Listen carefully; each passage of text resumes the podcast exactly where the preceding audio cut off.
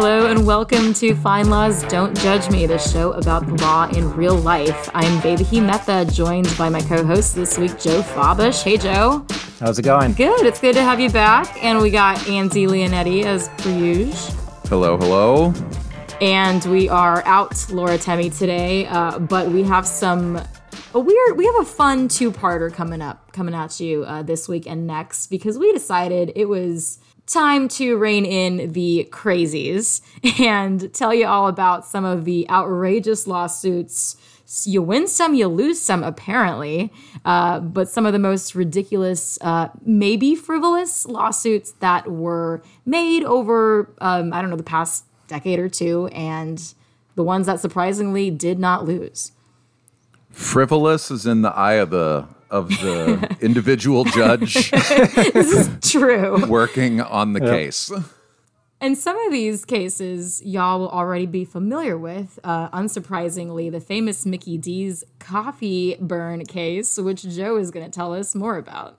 Yeah, so none of these listicles of the top craziest lawsuits can avoid this ultimate famous case where of course a older adult woman she was about 79 years old she ordered a cup of coffee along with her breakfast at mcdonald's she was in the passenger seat Let me She stop. in- Let me stop you right there. What's your go-to McDonald's breakfast order? Oh my gosh. ooh that's a good question i like a sausage mcmuffin Okay, Vader. Okay, you guys know I am still mostly plant based and grew up vegetarian, so I grew up with one option, but it was, in my opinion, the best option. The hash brown. Hash browns. I hope. Do they still Nice. have those? It's Those honestly are still they're the crispiest hash browns on the crispiest hash browns, and like not mm. also not hash browns. They're like one large tater tot, Yeah. not a hash brown. Yeah. but I still love it.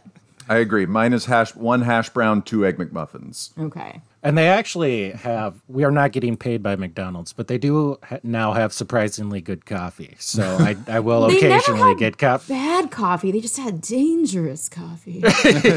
yeah. as as this poor woman found out. So yeah, she she pulled into a parking spot. She was in the passenger seat. Uh, you know how it is with a full cup of hot coffee. She opened up the lid a little bit uh, just to kind of get get some air in there, and she spilled. And she was in a car seat that did not mm-hmm. allow her to just Like no have cup it holders, right? Wash off. Yeah, there was no cup holder in the car, and the seat was was shaped in such a way that the hot liquid pooled in her lap, which was kind of the oh. worst thing that could oh, happen. Oh God! Because this coffee was between 180 and 190 degrees, yeah. and this this poor woman got third degree burns and in researching this i did look at the photos from the hospital Oh my! and I would not recommend doing it because third degree burns are are it's not, worth that 49 cents, huh? Yeah, this is no, not a the- the- medical podcast, so say no more. Okay. yeah, exactly. Yeah, yeah. We'll we'll spare you the the horrifying details, but uh, she would she did immediately get rushed to the hospital. Mm-hmm. Uh, so she was treated there. She had something like ten thousand dollars in medical bills, and she asked McDonald's to pay for some of that. Uh, McDonald's came back with eight hundred dollars. Jeez. And so she took that and she said, Well, no, not quite. P- here's one piece of the Monopoly game that may or may not reveal a ten thousand dollar prize. exactly. Yeah. I think the lesson here is corporations don't be greedy. Come on. You could have cut your losses without all this bad publicity if you just Well, greedy. you know, that 800. actually, they didn't get bad publicity at all. The person who did get bad publicity True, was the true. woman because newspapers picked up on this story, and that and the headline Gosh. was, you know, woman sues McDonald's for spilling her coffee and wins, Mm-hmm. you know, over two million dollars. And I, you know, you read that headline, and the public was like, "Oh, our system of litigation in America is broken. This is ridiculous. you can, Mm-hmm. Yeah, this is ahead. the poster child, not just for like what people would say like frivolous lawsuits, but like tort reform too. Is always they Mm-hmm. always talk about this case too, like politicians and and and activists. yeah. So the, I mean, it was on late night talk shows. It was on, you know, national news programs. And people really jumped on this as evidence that the system was broken. But people kind of lost sight of the facts with this case. This is actually not Yeah. as frivolous of a lawsuit as you might think. She was not the only person. This this case took place in the early 90s. And she at the time was not the only person who had gotten seriously hurt by McDonald's coffee. Right. So McDonald's did know that if you spilled its coffee, you were at risk for hurting yourself. Their argument was that it happened so rarely that it was statistically insignificant and they didn't have to worry about it. Mm-hmm. Mm-hmm. Which, if you're a jury, you can say, well, statistics are one thing, but I'm looking at this photo of mm-hmm. a woman with third degree burns that McDonald's could maybe have prevented by turning down the temperature a little bit. Which they didn't since. I've heard that they haven't changed their coffee temperature since. Yeah, they ended up paying something like $200,000 in compensatory damages, so damages for like medical bills and that sort of thing. It was Yeah. reduced because she was the one who spilled the coffee, so that's uh, a legal theory called contributory negligence. So she did get a reduced damages because her actions contributed to her injury. Uh, but then they also awarded $2.7 million in punitive damages. And that's the number that really stuck out. But the jury based it on two days of coffee sales for McDonald's nationwide. So that was kind of where the jury got that figure from. Now we all use cup holders. yeah, yes. This was not a strict liability lawsuit, then, Joe. This was um, a, a theory of negligence against McDonald's, right?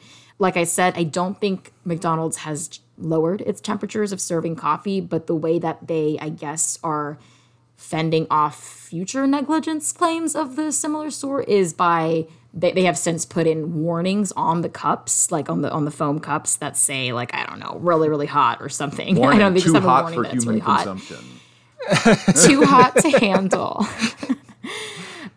but like that's that's what their negligence avoidance action is instead of just reducing the temperature. I don't know why, um, but I think it continues. Like it it has since faced other lawsuits and and other companies like Starbucks and Dunkin' Donuts um, and, like some British company have also faced similar lawsuits for too hot um, of a serving temperature for their coffee. Yeah, one well. of one of McDonald's arguments in the case was that this was an industry standard. Uh, I, so I think a lot of fast food places and coffee shops keep their coffee pretty hot. I know I, it's gotten better, but I would always have to wait about 15 minutes before I could even have a sip of the coffee that I was given at McDonald's. So, yes, yeah. yeah, or most or- places. yeah, yeah, most places for sure. You know what's a little bit less dangerous than 200 degree coffee? I don't know. Uh, one inch too short on your sandwich. That is devastating. Yeah. it's it's a little it's devastating, but like not likely to result in third degree burns. What's and devastating is that a footlong now costs twelve dollars at Subway. Thank you, Oh, thank you, man. Joe Biden Okay. and Vladimir Putin. Assign blame how you will. Yep. Blame it on Biden. So, uh, great tangent. Um, so y'all then might remember back like almost a decade ago, there was a whole lot of hoopla over, of course, Subway's five dollar footlongs being like not quite a foot long. Yeah, there was actually a lot of legal action taken in relation to it. So back in 2013, some Australian teen decides to measure his sando because teens are bored and will do anything. Someone had to do it at some point, you know, it was it was coming. this this kid takes a photo, posts it on social media. This is like I don't know, I think this is back when social media was still relatively new, at least new to me. But of course, it breaks the internet like Wreck It Ralph. And other people start measuring their Sammys, post about it, bitch at Subway. And honestly, the, the poor chain tries to respond by press statements saying, like, oh, we're sorry, we're going to try to be better and make sure everything is 12 inches and kosher. Um, not literally kosher. yeah, I was going to say that's This is not. Nope, nope. observant Jewish people of America. This is not, you did not hear it from me. Okay. Um, as an aside, I assume y'all are familiar with stereotypes of Indian people owning certain specific businesses. Um, the people from my particular state in India basically own all the subways, in addition to like Dunkin' Donuts and Baskin Robbins and In America? CBYs and every and every two star hotel in America. Okay. Yep, all of them. um, it's very specific. The point is that I consequently have worked at a subway, just like filling in for family friends. And guys, I can tell you, the bread is not really freshly made. It's it's pre-made into breadsticks, thawed and baked morning of. Because I was on bread duty. Um, I hate to break it to you, folks. What's your but- What's your favorite Subway order then? Oh man, it's been so long, and they have like since come up with new things. But I used to love the um, one of the cheesy breads. It was like oh oh oh, it was Italian herbs and cheese. That was my favorite bread. What What do you get on your sandwich though? What's your They used to have they used to have like a mm-hmm. veggie patty. I don't know if they have it anymore. Mm-hmm. As a vegetarian, it was I think Indians owned this place a lot because it was so vegetarian friendly. Um, you could have a lot of veggie orders there, so that was like kind of that or Taco mm-hmm. Bell was vegetarian Indians. Joe? What's your Subway order? I think, let's see, probably an Italian BMT Nice. with with pretty much everything but lettuce. I go with the spinach, no lettuce. Oh, hey, some yeah. sweet sweet onion dressing. All Yeah, right, it's- I'm it's I'm quality. I'm spicy Italian with also every also the works subbing spinach for lettuce, um, yeah. but I would do spicy mustard and vinegar and oil. Ooh, that also sounds good. Oh, I liked their Miss Vickie's Oh, yeah, jalapeno chips. I. I did not care for their cookies ever. Oh I'm no, sorry, and a this is white probably white chocolate white chocolate macadamia nut cookie. Oh God, just so underwhelming. that eat fresh slogan is a little bit of a stretch. Right, because that bread is not exactly fresh. But to be fair, the yoga mats bake were bread, made fresh that morning, rise- though. I thought. Don't you remember that? Don't you remember that Yeah, lawsuit or whatever that they were using pieces of like yoga mat in their bread? Oh, geez. Oh, my God. Well, I will not be blamed here because I just took it from the freezer and thawed it and baked it. I did not make the dough. And and to the circuit judge who eventually ruled in Subway's favor later in this lawsuit, as you'll see, she she says, you know, against the plaintiffs, um, she calls out their facts because she says they they pre-make these breadsticks and all of the raw dough sticks weigh exactly the same. All of them have the same amount of yoga mat material. so even if a roll fails to bake to a full 12 inches, it actually contains no less bread, no less Lululemon than any other Did roll. she- So Me- did what'd she do? Like weigh out the frozen?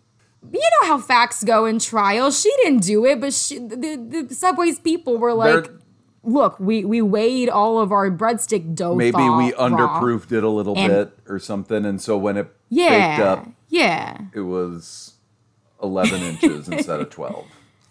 yeah, yeah, exactly. And she was like, "Same bread, even if it's technically an inch shorter." Anyway, back to 2013. All this hubbub is going on on the internet, and of course, it catches the eye of lawyers. Just within days of the Aussie Kids Facebook post, plaintiffs' attorneys from everywhere come rushing in, trying to get similarly situated people across the country and bring nine different cases. Joe talked a little bit on our Monsanto episode about class action versus multi district litigations or MDLs. And Subway also had the courts consolidate all of these cases across the country into an MDL at a single court in Wisconsin. But there was trouble seeking class damages, which, which would be monetary damages for the class, um, because there was difficulty to in establishing that each potential plaintiff or class member actually suffered harm because uh, actually a minority, a, a vast minority of the sandwiches failed to live up to their advertised length. And so individual hearings would have to be made to identify which purchasers actually received undersized sandwiches. And by then, the social media meme had died down. Most people were just eating their sandwiches without measuring them at all. And so proving this was hard. And also, the other element of injury was difficult to prove because, or, or the, the element of materiality, uh, which is a requirement for damages, was an obstacle because you'd have to identify which customers cared about having a little bit less than 12 Yeah. inches in order to have suffered the harm, right? So there were a lot of reasons why they couldn't go forward, the attorneys couldn't go forward with class damages like monetary damages. So they instead eventually filed um, refiled a class complaint seeking only injunctive relief, meaning like we want Subway to do something differently um, instead of just giving us a bunch of money. They mediated, and the parties agreed uh, in principle to a settlement in which Subway committed to implement some practices designed to ensure as much as it could that sandwiches measured at least 12 inches long like they were supposed to use measuring tools and other quality control things to keep this from happening again. So after agreeing to these sort of injunctive terms like what practices that subway can change um, they also uh, negotiated fees and eventually agreed to $520000 in attorney's fees and 500 awarded to each of 10 $500 $500 not $1000 awarded to each of 10 named plaintiffs. So the settlement is originally granted but then the seventh court circuit court of appeals federal court throws it out. The judge calls it calls the settlement utterly worthless um, and she says that the customer's lawyers were not entitled to attorney's fees for convincing subway that it was better to make the case go away um, because it was such a frivolous case, in her opinion. She said, a class action that seeks only worthless benefits for the class and yields only fees for class counsel is no better than a racket and should be dismissed out of hand. Ooh, Yeah, strong words. Yeah, that that's the circuit judge's words. And you know there were there were prominent class action critics arguing that it made no sense to award so much in attorney's fees and so little to the plaintiffs, which I think is totally fair, right? Um, oh, if you take that and, and combine it with the fact that you know the set like it's hard to have bread uniformity and uh, there was this whole dialogue about the fact that the amount of meat and cheese that's included with each sandwich is either standardized or customers can just keep telling you to add more toppings you know so like the fact that you have a, a quarter inch short short of a foot long on, on your bread length like doesn't actually diminish the quantities of toppings and meat and cheese so you're ultimately really getting the same food um and Always got to get. Always got to get those extra pickles. oh yeah i they don't charge extra and neither does like chipotle in a lot of places they don't charge extra for some toppings and like sauces and Right. condiments so i just Right. go ham on all the Right. veggies why would you not Yep. So, all that is to say, if you're really bored and a teenager, don't let ambulance chasers or footlong followers, whatever you want to call these uh, attorneys, get in your head about the fact that you have a real claim against a fast food corporation. Although I could go for five hundred dollars in a sandwich right about now. Yeah, but after all the work that you in the hours that you put in participating, like I don't know how much each of these plaintiffs like put in in terms of like time and energy. I could probably forego that little money, right? and this might have been a little bit more frivolous than the McDonald's suit, but wait till you hear what some people think they have uh, entitlement to based on advertising of food and beverage. Speaking of yeasted products, Great. Can always count on Andy for a solid transition. Yes, we're going. We're switching up beverages. We we got the coffee out of the way, and now we can switch to beer. So the liquid bread. now, I don't know if you've ever seen a beer commercial, but I watch football, and so I see beer commercials about every. I don't always seconds. watch mm-hmm. beer commercials, but when I do, yeah, Yeah. Uh, so yeah, as you can imagine, beer tries to present itself as a really, you know, fun time for everyone. Also, kind of, it's gotten a little bit away from this, but it very much used to be about a guy drinking beer and then for some reason he's at the beach and there's a handful of beautiful women around and you know this guy has everything sometimes they sometimes they appear out of thin air just by cracking the can yeah, ex- exactly. Yeah, so uh, this case also took place in the early 90s. So it was a little bit different of a time. Oh, that was uh, peak. advertisers. That was Yeah. peak like bikini beer commercial time. Yeah, they could get away with doing stuff like that that they couldn't anymore. And there was one man in uh, Pennsylvania who did not appreciate the suggestion that beer was going to make your life better. Uh, that you would all have a day at the beach and that women would appear by your side magically. Uh, and so he sued Anheuser-Busch, the largest beer distributor in the U.S., I think currently, but certainly at that time. Uh, so it, this was for Bud Light. And he sued. And again, the headlines here were a little misleading. But basically, the headlines were Man sues Anheuser-Busch for lying about being able to attract my women by using their product, right? So basically, it's this sad, lonely guy in a basement drinking beer and wondering why beautiful women aren't magically appearing all around him. I thank God he Uh, didn't watch an Old Spice commercial. the tickets are now diamonds. right. Yeah. So, uh, as you can imagine, again, the press had a field day. This is one of those cases that's kind of hard to believe that actually happened. But there is a little bit more meat to it than was first apparent. All right. So- Just I like on stop. an I- 11, do- 11 inch sandwich, right? Yeah. and at this point, I have to stop you again. What is your go-to Anheuser-Busch product? Oh gosh, love it, Andy. well, you know what? It's not the Lime-A-Rita because you know what the Bud Light Ritas don't have? They don't have tequila in them, which is That's true. the issue of another lawsuit. But that is for a later day.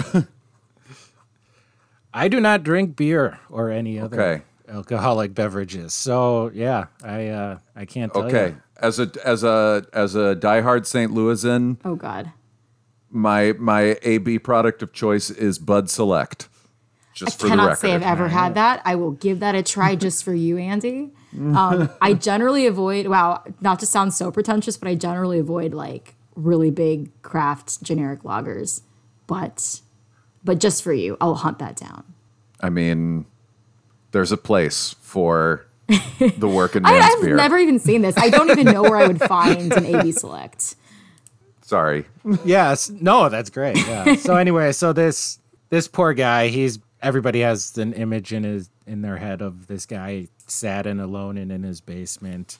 Uh, just massively confused about the world and how it works. Um, as as it turns out, he was actually married at the time Oh, with three children, You're kidding me. and um, he was a teetotaler. oh my And God. So he really his issue was that his children were watching these commercials and he was kind of upset about his children or at least that's how he justified it later. I don't know. Yeah, you know, Um, you know how you get your children to not see those commercials? Turn off the TV. or you know Oh. how you don't get your case dismissed, bring it on behalf of your kids. Yeah. You can't allege Yeah. an injury there if you don't have one to your if you teetotal. Well, and that that was really his problem because yeah, I mean he sued for false advertising. Basically, what he's saying is that Anheuser Busch is pretending like you'll live in a fantasy world if you consume their products, and ignores all of the harm that beer does. He alleged, you know, beer causes death and and serious injury and things like that which is not an outrageous claim, right? I mean, it's kind of similar to what people said about Smoking, cigarettes. yeah. Yeah. But the problem was this third claim that he suffered personal Hmm. damages. And that's where everybody had a field day about, like, oh, really? Like, Anheuser-Busch caused you to not have a wonderful life? Um, and and basically, th- I bet this, his wife was. the, was his wife offended by all this? I, I don't I mean, it know. I sounds like he had a there were no perfectly fine life wife. if he had a wife and several Yeah. children. Like, Yeah, it, it sounds like maybe he was a little uptight Yeah. about things, but uh, it wasn't so much about like you know, he he wasn't that sad as it kind of made it sound. um, but yeah, he he alleged false advertising, uh, but the district court called that puffery.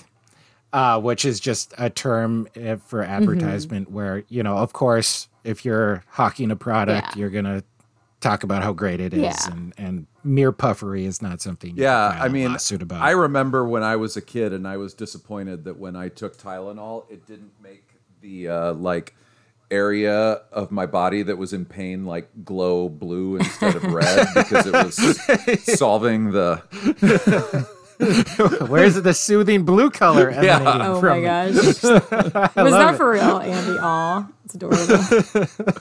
but even if you are not a child and an adult, or regardless of how old you are, advertisers can get away with a lot of, you know, stretching, suspending disbelief, uh, exaggerating in the form of, as you said, Joe, puffery. And so they are not held to the standards of, otherwise, ads wouldn't work. If ads were 100% true, they just would not be effective, right? Right. Yeah. I mean, what did he expect me to do? like, cut to an AA meeting in the middle of the commercial? Like, I mean, like, no. Or yeah, tell that's you- what they're gonna do. you yeah, know? exactly. oh man. I mean, but it's an interesting point to, you know, what cigarette companies are are in kind of a uniquely situated, but like there are certain products that the FDA and the feds have ruled that are dangerous enough that they can't get away with certain forms of advertising. But so far alcohol, beer is not one of them. Yeah, yeah. I think the court said that it was a widely known Mm-hmm. issue. Like every everybody knows what drinking too much beer can do to you, and so he couldn't recover based on that. Yeah. So yeah, it was pretty quickly dismissed. But yeah, there was a little bit more to it. But yeah, it was still definitely uh, something that maybe his attorney should have set him aside and said, you know, do you really want to claim this? That'll Yeah. teach you. That'll teach you and anybody else to mess with the city of St. Louis and their and their cultural ins- and their cultural institutions, like There you Anheuser go. Busch. Oh man. I love it.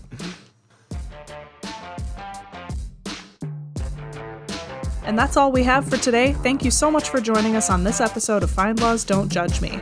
Please subscribe to, rate, and review our show wherever you listen to podcasts. Check the show notes for related content. And if you'd like to contact us, send us an email at findlawpodcasts at thomsonreuters.com.